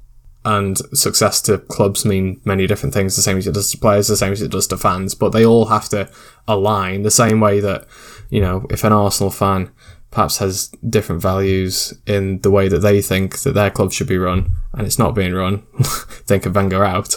Um, you know, if if they're not aligned, then they're not going to be as bigger fans of the club. The same that there are Stoke fans out there, God forbid, that aren't as engaged as the rest of us. And it's because maybe they, they don't quite see the, the club in them as much as other people. I'm going off on a big tangent here. I don't know what I'm doing. I'm trying to avoid no, the question. I, I, think is what I'm doing. But yeah. I think it's a, it shows it's a great topic. Yeah. And I think you made some really good points there. And it, it goes back to why people support football clubs, what motivates players, and it, and it is values and, and tastes and things like that, and that's why it is so complex. You know, great um, conversational piece about Badou Ndiaye there. Yeah. Couldn't agree more. Came back, looked a different player, fully motivated, was running the games from midfield. It's just a shame we couldn't keep the clangers out of our game. Um, but um, it, it, it's a it's a really really good topic that you could talk to about talk about for a long time, and everyone would have an opinion. Yeah, I'm sure. And and like I say, hopefully I'll I'll try and bring that back up when it's relevant at some point and, And see I what other you deserve to be interviewed yourself. And, Oh. You know, setting up this platform, you deserve you deserve your time. So Hey, uh, listen, right? I I don't deserve my time more than anybody else on here, and that's why I'll get one episode the same as anybody else does. you know, everybody deserves their voice. I might, to be honest, I'm probably saying way too much in every episode. It, it's yours, and that's the way it should be. But then there we go. I'm I'm I'm glad that we're able to stimulate something like that. There a Stoke player that you're like really confused by? You know, because you've been supporting Stoke for longer than I have, and a lot of people mm-hmm. listening will have as well. Is there a player that you would have loved to have understood why he did a certain thing, good or bad? Like, why would a certain player stay at Stoke for as long as he did, like Shawcross, or why would someone leave at the time he did, like I don't know, Graham Kavanagh or something like that? You know? God, blimey, that is a very good question. Trying to rack my brains through certain players. Take, Do you know, you stumped me there. take your time. I can add it. I think there was, you know, certain certain connections, like th- things like, okay, on a grander scale than the players, why would an Icelandic consortium take over Stoke City? I mean, that that how that came about, very, you know, very interesting. Do you think they thought that they were going to make some money from us, or I think that was probably it, Ben. Mm. Yeah, I think you're right. And then a bizarre uh, in the same in the same breath, I spoke about the uh, playoff final where we beat Brentford.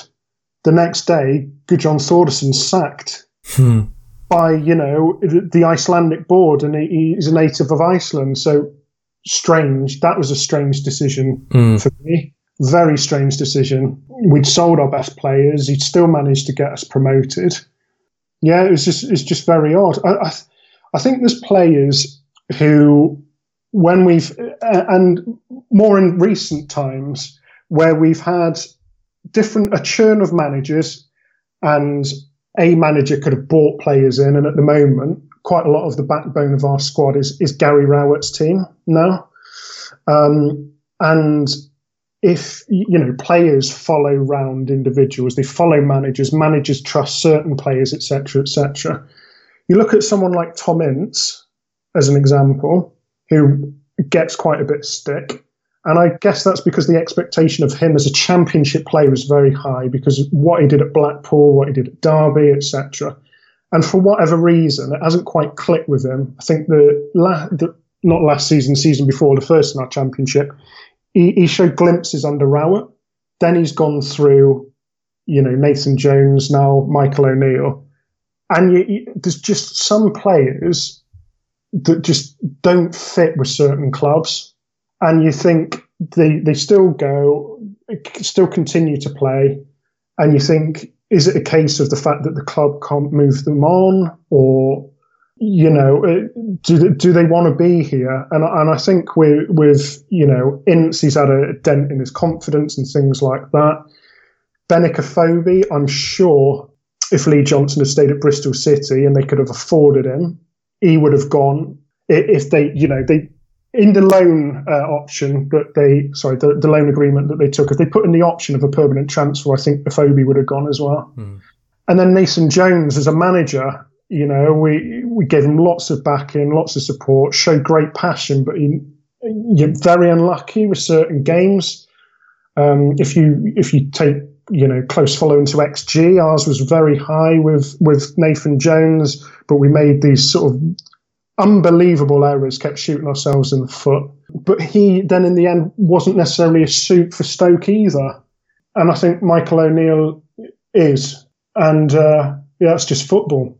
And and again, it's like it, it seems like your values. Someone like Jon Walters, I thought when we signed him, we're looking to progress in the Premier League. Why are we getting a player from the middle of the Championship who's hmm. older? He isn't like someone up and coming. I don't know, like someone like Ollie Watkins at the moment or what have you. Why are we going for him? And that, but you see, Pulis puts so much faith in character of players, and that goes back to the point of motivation and what makes people tick, and getting people working towards a shared objective. And Walters was just the embodiment of you know working hard, giving it your all. He had that game against Chelsea where what did he get two two own goals and missed a penalty. Mm. But then the next game, you know, he's putting it in again, and um, he was just a great fit for the club. Yeah, definitely. Certain fits for certain sits, right? Yeah, like Good, I like that. I think you took the words right out of my mouth for the most of that. Like sometimes it just feels right, and you don't know why at first. And again, I want to know why some managers feel like some players are right. I mean, obviously, Mark Bowen thought that Kevin Bowman was right for us. Uh, clearly not. But then, yeah, when they get it right, it's just amazing to see them click with the club and see a player click. Conversely to Kevin Wimmer, but on the point you're making about clicking, look at the um, history, uh, uh, the career that Bojan had. Yeah, and obviously he, injuries took their toll. You know, still thinking about that Rochdale game is just so sad for everyone concerned um, when he did his knee. Um, but you know, no way would he have stayed with Stoke to even give the championship a go if he hadn't got that affinity with with the club and the supporters and it hadn't clicked. Mm. And and that just went so far. Unfortunate again to end how it did, but um, you know these things happen. Yeah, exactly. I, I think it's it's clear to see what he loved in football and what he was in it for, and Yeah. that's why he moved to us and from us. I think because he wanted to play football and be loved and and to do well. I think we talked about motivations earlier. He, they were definitely his motivations, hmm. and of course our priorities were perhaps different at the time, which is why I think towards the end he just didn't work. Our priorities and his priorities were different. Hmm. But he had a great grounding in Barcelona. You know, as did Muniesa. Yeah, Yeah. same ilk. Yeah, exactly. They do things right at that club. I mean, I know it's a massive club, but yeah, the whole ethos uh, behind it is um, fantastic. Yeah, you can see why they produce the best players in the world. Yeah, for sure. Well, we've been talking a lot about identity, and I know you've touched on this already. What are Stokes' values? What is Stokes' identity? Stoke City Football Club, it, it really is the embodiment of the, the local area. That's the way that I see it. And it pulls in all those things that we've spoken about, Ben the, the passion, the hard work, you know, that bit of skill, the expansive, expansive football. Yes, maybe not through the Pulis years, but the way that my dad remembered Stoke City, they were always expansive in their football. And, um, you know, people work hard through the week and for their money, and they expect their team to wear the badge with pride. Um, and if they do, they will be adored. And if they're not interested, they they'll be found out. Like I said earlier, that's why it's so important to identify with the team from the terraces, because when that happens, the atmosphere at Stoke is incredible, and teams were beaten before a ball was kicked. So really, it's that connection between the football club and the local community. That's why it's great. Why you know we've got local ownership in place.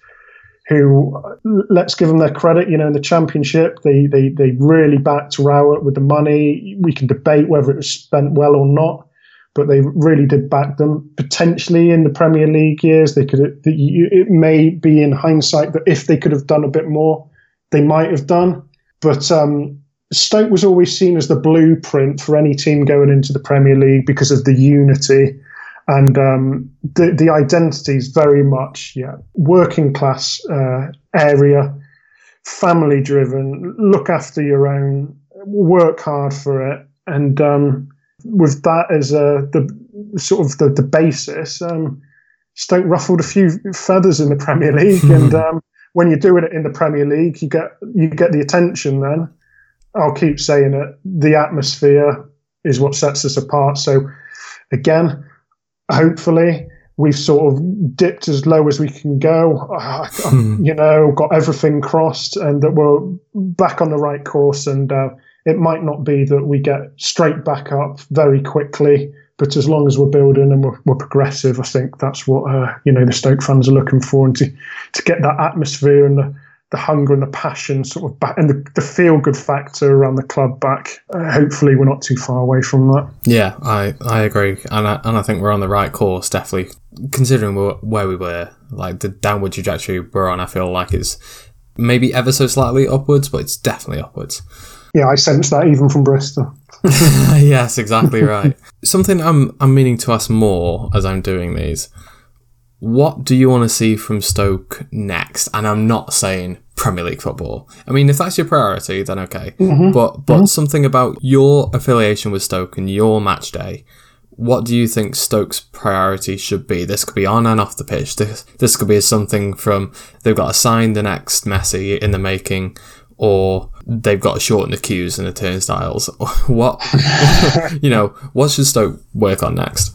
Right. So I'll briefly touch on the pitch. So I think if we're going to get any real success, Ben, as we know, you need some serious investment, hmm. and it's a project over a long period of time. I think Man City did it quite quickly, and you look at the amount of money they were back with, as did Chelsea, sort of back in the early 2000s. Debate there as to whether you would sell your club to uh, owners that are outside of the area who maybe haven't got the affiliation with the club. It's a risk, isn't it? We see it with other clubs, Portsmouth, how they've gone. Do you or don't you? So, yeah, naturally, some stage in my life, I would like to see one of the major trophies won. That would be great.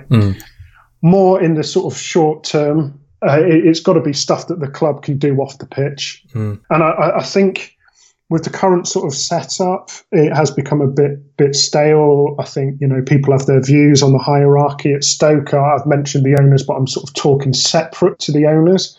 I think the, there are clubs out there where yeah, it, it's stuff that people I think would know of and mention themselves, like digitally, the way that they reach out to people. We have got such fantastic supporters that are all over the globe, and keeping them connected is so important because. Um, for, for them and for the club, because you know the fans are obviously the, the lifeblood of the club, and I, I just I think they could do they could do more. There seems to be quite a lot of red tape for Stoke Yeah. before they actually get something done. And I guess it's from my perspective, I guess from the outside looking in, it's it's frustrating because we do everything at my place of work to remove complexity, to get the hurdles out the way, so that people can be as effective as they possibly can. And I'd just like to see things rolled out quicker. We've got some good innovation. I mean, the fact things that set us apart, like the away travel, absolutely fantastic, great. So if we can come up with something like that, why can't we come up with more things? It's apt because we're recording today when they've just announced the 11 game season ticket for this mm. year, the red and the white. Yeah. Um, we were having a chat about that. Mm-hmm. Great idea. Yeah.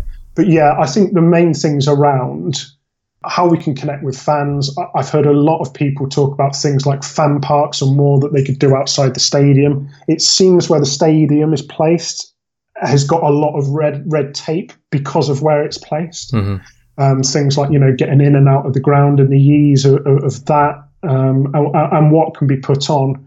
I see other clubs that, that, that just seem to do things at pace. They get it rolled out quicker and they, they you know, they, they, they're given tools, be it digital or otherwise, that help their supporter base connect better than what we do at Stoke. And I'd just like to see an improvement in that.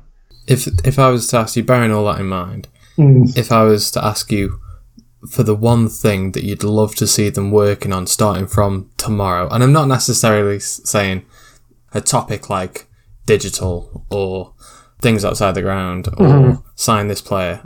I'm saying if there's one thing you'd specifically love them to work on, like an action that they can do, what would you want them to do? I think sometimes we play as a club, almost like the, the small club syndrome, and we don't shout about what's great about the club. And that's the one thing that I would say we should do more of because things that we do do locally, sort of in the local community, um, and all of that great work, the charity stuff with Donna Louise, uh, it is looked upon when people know about it with great admiration. Uh, going through COVID, what the Coates have done for, for the staff to sort of keep the jobs. Spoke about the away away um, travel for the fans. One thing, maybe not just sort of an action, but one thing as a club, I just think our experience and what we do on a local scale would be seen and held in such high esteem by um, institutions like the Premier League, Mhm. why not shout about the great things that we do and go bigger with it? And um, you know, ultimately, it works out for the club because you know that the the more that you're seen in a, in a good light, the more positive attention it brings to your club. Just taking that step further. So I guess it's just finding a way of communicating that better, whatever it is. Yeah, absolutely, absolutely. Showing all the things that is great about the club. Yeah, as is the way. It's generally through digital stuff now. Hmm. Yeah, I, I think it goes it goes unseen by the wider football world. As I say, some of the things that I've mentioned, those are unique things to the football club, and we're very good at it. Yeah. Very good at it. I think uh, I, I mentioned Adrian Oldfield earlier. I mean, the the last sort of big night out, the sleep out that they did in the concourses, Tollgate was sort of back in that, and Lou Macari was down, and I know they've had ex players down. I might be wrong here, but I'm not aware that they do such a thing at other clubs. But if they knew that Stoke City would do were doing it, um, and we could get it rolled out on a on, on a wider scale for a wider community, that would be absolutely fantastic. There you go. Food for thought. Definitely. I agree. That's definitely something that we need to do. I know that we play the un- underdog mentality on the pitch, but off the pitch, I think we've got to shout about how good we are and finding a new way of doing that, or a more effective way, at least, of doing that. We're a good club and other people need to see it. We're not just a shithouse mm-hmm. team. We're, you know, it, it's more than that. It's definitely more than that. And and as you say, th- there's things that we could be better at, Yeah, but the things that we are good at, we are very good at it, and we should let people know. absolutely. Along that line, then, I'm going to start drawing this to a close. So there's a couple of final questions I always ask everybody.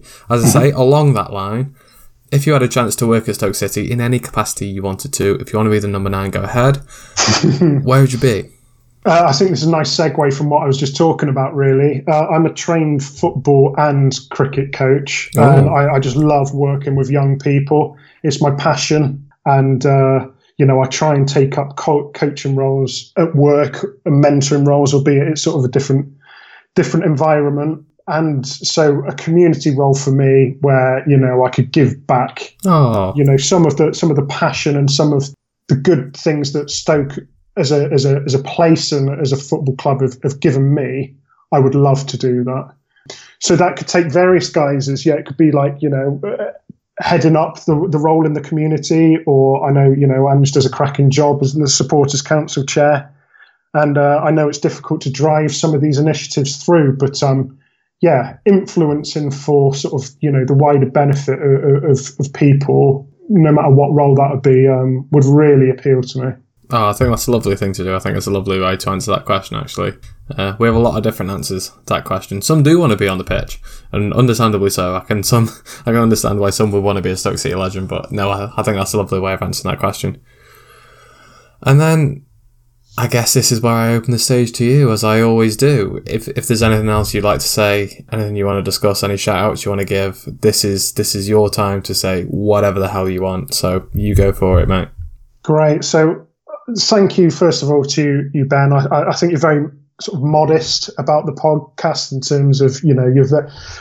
It's a platform for people to come and talk to to uh, others and uh, yourself about their their memories, their experiences, and what it means for them. But without the platform, that wouldn't be possible. So thank you so much um, for people like me who aren't in the immediate area.